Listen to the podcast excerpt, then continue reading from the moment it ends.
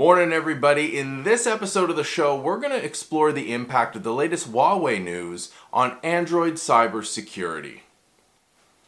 Recently, the US government increased pressure on Chinese telecom giant Huawei. Now, there's multiple layers to this issue, and a lot of them are political. You've probably seen a bit of this fight around 5G network infrastructure. We're not going to dive into politics. That isn't what this show is about. What we are going to tackle is the reality of the latest move by the US. Now, last week, the US put Huawei on the US Entity List.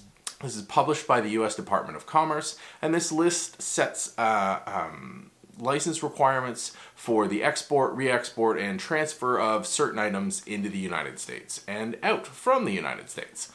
Now, in simpler terms, it really sets our restrictions around a company's ability to do business in the US and with US-based companies in the name of national security. Now, being on the US Entity List directly affects Huawei's relationship with Google. Huawei makes the popular P20 and P30 lines of smartphones, and these phones run the Android operating system and they live in the Google ecosystem. When I say popular, I do mean it. The numbers change depending on the source, but Huawei is undeniably one of the top three mobile vendors on the planet. Now, being put on the US Entity List means that Google is no longer allowed to export their technology to the Shenzhen-based company. This means that Huawei's phones will only be able to use the Android Open Source or AOSP moving forward.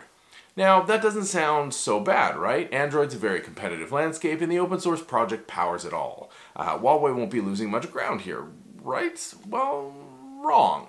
Name an Android phone that doesn't have Google Search or Google Maps or Gmail or access to the Google Play Store. And it doesn't end there. What most people think of as Android is actually the combination of the Android Open Source Project and Google Mobile Services. Most people wouldn't actually recognize an Android device without Google Mobile Services layered on top. Now, as a result of this order, at some point in the near future, and near currently means about 90 days out, Huawei will lose access to the top half of that technology stack, with all the Google Mobile Services being pulled from new phones. And maybe existing ones. No one's quite sure about that little detail.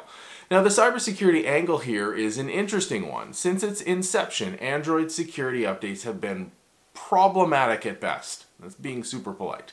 Unlike Apple's ecosystem, where a patch is released by Apple and it's pushed out to all devices automatically, Android is a lot more complex. In an ideal scenario, Android patches are released by the Android Open Source Project or by Google, accepted by the hardware component manufacturers, accepted by the handset manufacturers, accepted by the mobile providers, and then eventually released to the end user.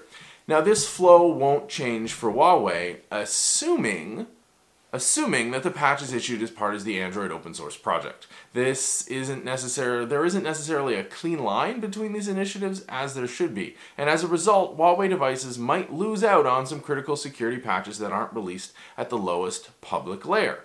Now, ironically, that's as a direct result of work that Google is doing to make the Android ecosystem more secure by pushing updates directly to end users as opposed to the multi-stakeholder workflow that exists today. Now, that's the tip of the iceberg when it comes to the fallout of the ongoing dispute between US and Huawei. Politics aside, it's an example of the repercussions of cybersecurity and privacy with large global ecosystems and real-world devices. Will Huawei come up with a plan for long-term sustainability and the security of their existing devices? For new ones? Only time will tell.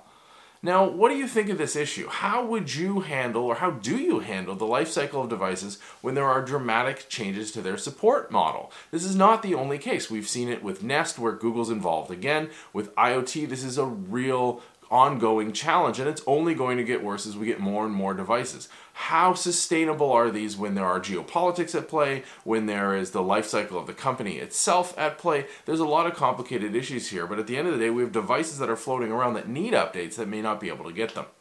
Let me know what you think online, where I'm at markn.ca, in the comments down below, and as always, by email, me@markn.ca. I look forward to talking to you about this issue, and we'll see you on the next show.